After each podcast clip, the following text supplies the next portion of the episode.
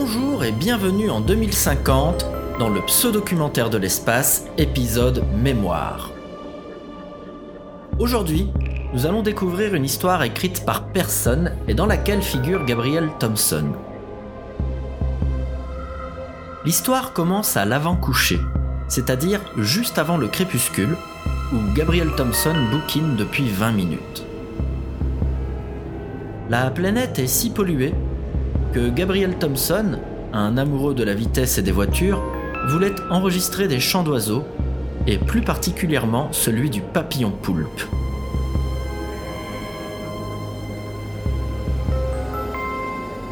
Dans l'attente de pouvoir le capter, il avait engagé la lecture d'un essai, Les souvenirs d'au-delà de René François de Châtiment. Le livre, malicieux comme un chat qui se faufile, se dandinait sans bruit vers une flaque d'eau, ses pages tourbillonnantes comme des tentacules, cherchant à s'agripper à quelque chose. L'histoire raconte cette aventure en détail, ainsi que sa brève réception auprès de Gabriel Thompson, qui à la fin aura perdu le livre sans jamais n'avoir pu le finir. Dans ce podcast d'anticipation où tout est faux, découvrez la vraie bande originale d'un leurre empruntant tout du réel pour aborder les questions de la dépression verte. Présenté par le Dr John.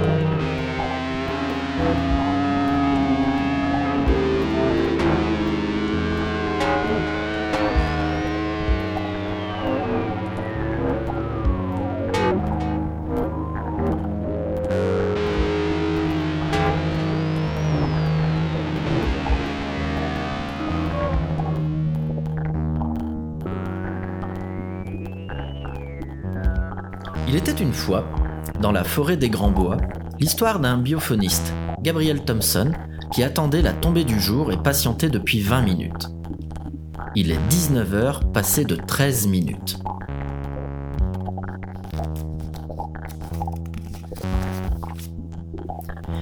Gabriel Thompson se sentait seul. Les arbres s'étendaient à l'infini comme des sentinelles silencieuses.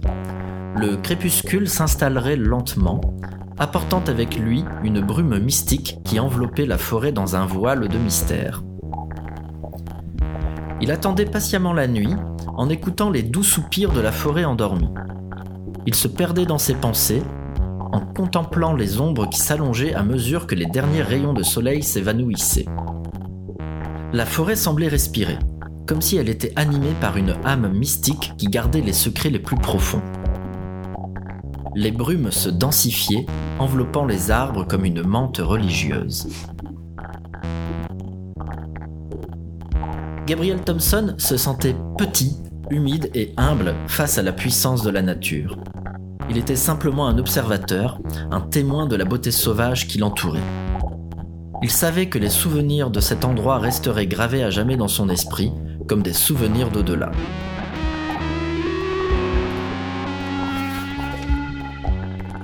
Pour mémoire, il voulait enregistrer le chant du papillon poulpe et devait attendre soit qu'il pleuve la journée, soit qu'il fasse nuit pour capter les sons émis par les respirations du sommeil de la bête. Et là, je me permets de vous renvoyer à l'épisode 2 Oiseau. Pour cela, il avait installé un campement de fortune dans une ambiance de forêt quelque peu étrange et comblé sa patience par la lecture des Souvenirs d'au-delà de René François de Châtiment. Alors, qui est René François de Châtiment?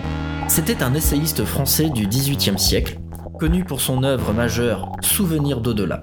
Né en 1795 dans une famille de commerçants aisés, il a été encouragé à suivre des études de droit et de lettres. Cependant, il a rapidement perdu tout intérêt pour ces disciplines académiques et a préféré passer ses journées à errer dans les campagnes environnantes, observant la nature et réfléchissant sur la place de l'homme dans l'univers. Il faisait parfois des duels à l'épée avec des parapluies et organisait régulièrement des parties de cache-cache dans la forêt. En 1820, il a publié Souvenirs d'au-delà, un essai profondément personnel qui porte sur le thème du conflit entre l'individu et la nature sauvage. Le livre a été un succès immédiat et a établi René François de Châtiment comme l'un des écrivains les plus importants de l'époque du romantisme français. Il a continué à publier jusqu'à sa mort en 1850, laissant derrière lui un héritage littéraire durable qui n'a toutefois pas influencé grand monde. Intrigué par le titre, Gabriel Thompson l'avait acheté dans une librairie d'occasion dont le nom est Les Pages Jaunies qui ne proposait que des livres anciens et usagés, mais ayant encore beaucoup à offrir et à raconter. L'essai Souvenir d'au-delà est composé de quatre chapitres. Je doute que nous ayons le temps d'aborder chacun d'entre eux, alors par précaution, je vous cite déjà les titres de chacune des parties, et pour vous donner une indication un peu globale, j'en ferai un résumé un peu trivial. Chapitre 1 Les portes du monde sauvage. La première partie présente les personnages principaux et leurs relations avec la nature. Ils décrivent les paysages sauvages où ils vivent et les événements qui ont mené à leur confrontation avec la nature. Ce chapitre est structuré sous forme de poème. Chapitre 2 L'affrontement intérieur. La deuxième partie met en lumière les conflits internes des personnages et leurs rapports difficiles à la nature. Elle décrit leurs doutes, leurs craintes, leurs émotions et leurs aspirations. Ce chapitre est structuré sous forme de monologue. Chapitre 3 Les épreuves de la nature. La troisième partie évoque les conséquences de la confrontation entre les personnages et la nature sauvage. Elle présente les défis auxquels ils doivent faire face, les choix difficiles qu'ils doivent prendre et les leçons qu'ils apprennent au cours de leur aventure. Ce chapitre n'est pas structuré, mais inclut des moments de tension, de triomphe et de défaite pour montrer l'impact de la nature sur leur vie. Chapitre 4 L'union des deux mondes. La dernière partie est consacrée à la résolution du conflit entre les personnages et la nature. Elle montre comment ils ont réussi à trouver un équilibre entre leurs besoins d'indépendance et leur respect pour la nature, et comment ils ont appris à vivre en harmonie avec elle. Ce chapitre est structuré sous forme de réflexion sur les enjeux environnementaux et sur l'importance de la préservation de la nature.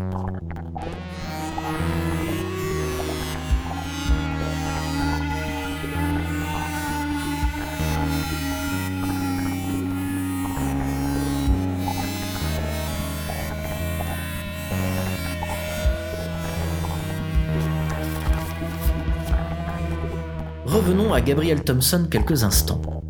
La forêt lui semblait respirer la vie et la sérénité. Les arbres séculaires, symboles de la force et de la stabilité, lui offraient un abri sûr et protecteur. Les broussailles épaisses qui ondulaient comme des vagues sous le souffle du vent lui rappelaient la puissance de la nature et sa beauté sauvage.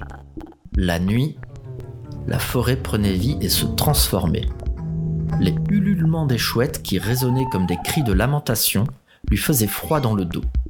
Les craquements des branches, qui semblaient chuchoter des secrets anciens, lui donnaient la chair de poule. Les feuilles grinçaient, la forêt respirait et palpitait autour de lui. Une petite voix intérieure lui partageait un court extrait du chapitre 1, Les portes du monde sauvage. Poème La peur me serre le cœur. Écoutons cette voix.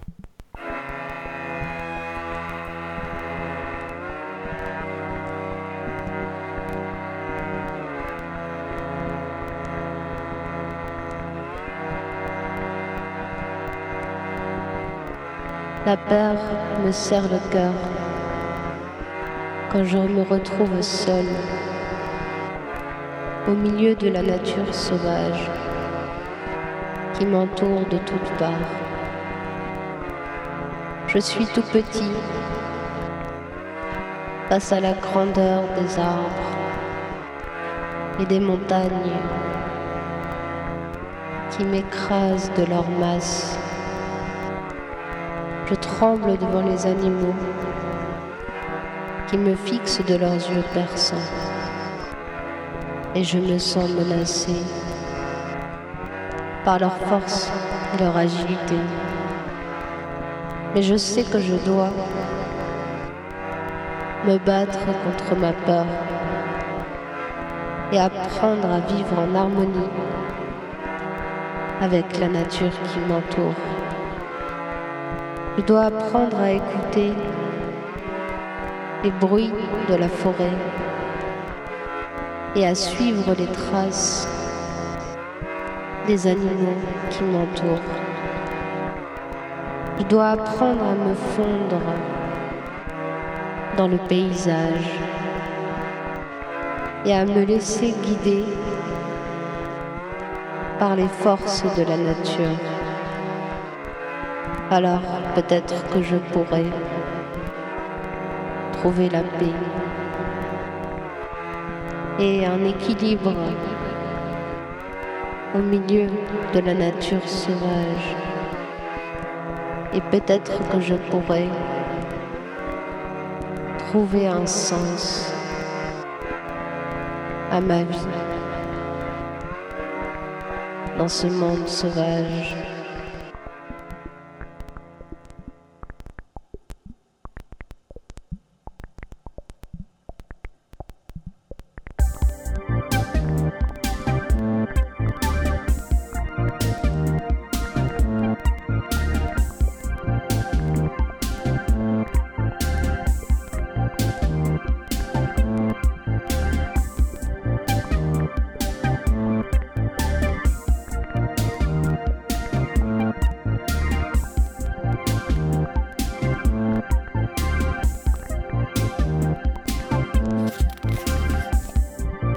Chapitre 2 L'affrontement intérieur. Les arbres se penchaient en avant, curieux de voir les humains errer dans leur royaume. Le vent sifflait à travers leurs branches comme s'il leur chuchotait des secrets. La lune brillait haut dans le ciel, éclairant le sentier sinueux qui menait au cœur de la forêt. Les personnages avançaient prudemment, les yeux fixés sur le sol. Ils sentaient la présence de la nature sauvage tout autour d'eux comme si elle les observait, les épiait. Leur peur se mêlait à l'excitation de l'aventure, leur donnant des ailes pour continuer d'avancer. Soudain, un loup hurla dans la distance et les personnages se figèrent sur place. La forêt sembla retenir son souffle, comme si elle attendait leur réaction. Les personnages échangèrent des regards inquiets, se demandant s'ils devaient fuir ou affronter le danger.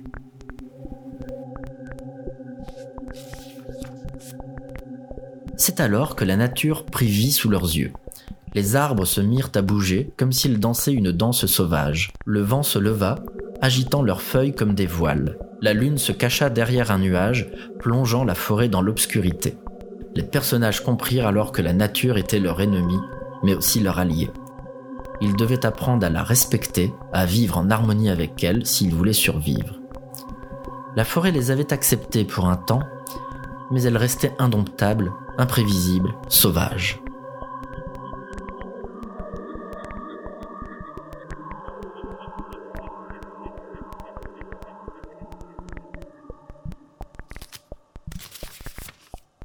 Gabriel Thompson se tenait au milieu de la forêt. Il était absorbé par les mots, se sentant personnellement concerné par les thèmes abordés. Cependant, il lui était impossible de lire les chapitres 3 et 4 car chaque fois qu'il tournait une page, le vent la tournait aussitôt dans l'autre sens. Les feuilles du livre se moquaient de lui, comme si elles avaient une vie propre et ne voulaient pas partager leurs secrets. Il y a beaucoup de secrets dans cette histoire. Gabriel s'efforçait désespérément de trouver la bonne page, mais le livre semblait avoir un pouvoir surnaturel et se dérober à ses efforts. La juxtaposition de l'obstination de Gabriel et de la ténacité du livre créait une tension palpable, comme si la forêt elle-même était en conflit avec l'homme. Ce livre était devenu plus qu'un simple objet, c'était une métaphore pour la quête de connaissance et de compréhension de Gabriel face à l'énigme de la nature. Épuisé par ses tentatives infructueuses de lire les chapitres 3 et 4, Gabriel Thompson jeta le livre avec frustration sur le sol. Le vent joueur s'empara immédiatement de cette opportunité pour faire voltiger les pages, tournant encore une fois la lecture en dérision. C'est alors qu'il aperçut à ses pieds une flaque d'eau scintillante reflétant les pages du livre avec une telle clarté qu'il pouvait enfin voir les mots comme s'ils étaient gravés sur la surface de l'eau. Il se pencha lentement pour voir, et sans le vouloir, le livre glissa dans la flaque avec un plouf discret. Gabriel éclata de rire. Il plongea le bras dans la flaque pour attraper le livre, mais à sa grande surprise, il sentit sous ses doigts non pas le papier, mais une surface douce et lisse, comme si c'était la peau d'un animal. Il retira sa main perplexe et observa la flaque d'eau avec stupéfaction. Elle était en train de se creuser, de s'élargir, donnant accès à un petit étang souterrain.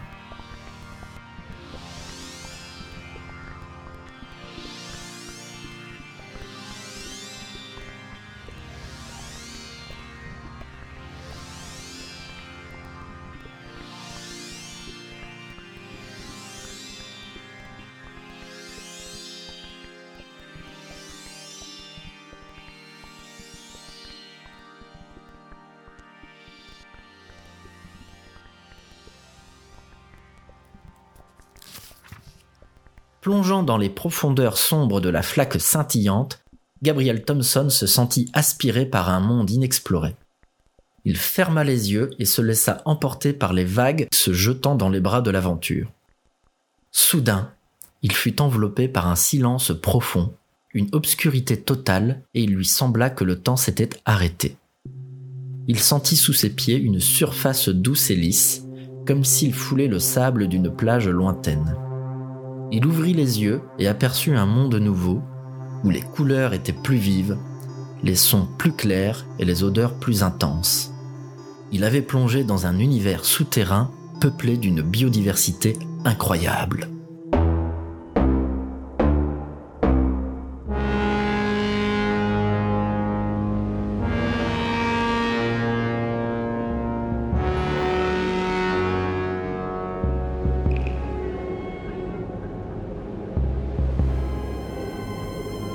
C'était l'épisode Mémoire du pseudo-documentaire de l'espace. Nous sommes le mercredi 5 janvier 2050 et il est 21h passé de 40 minutes si les questions de temps intéressent quelqu'un. Soyez rassurés, aujourd'hui vous avez entendu une histoire fausse, écrite par personne, mais dans laquelle figure Gabriel Thompson et pour laquelle est proposée une vraie bande son.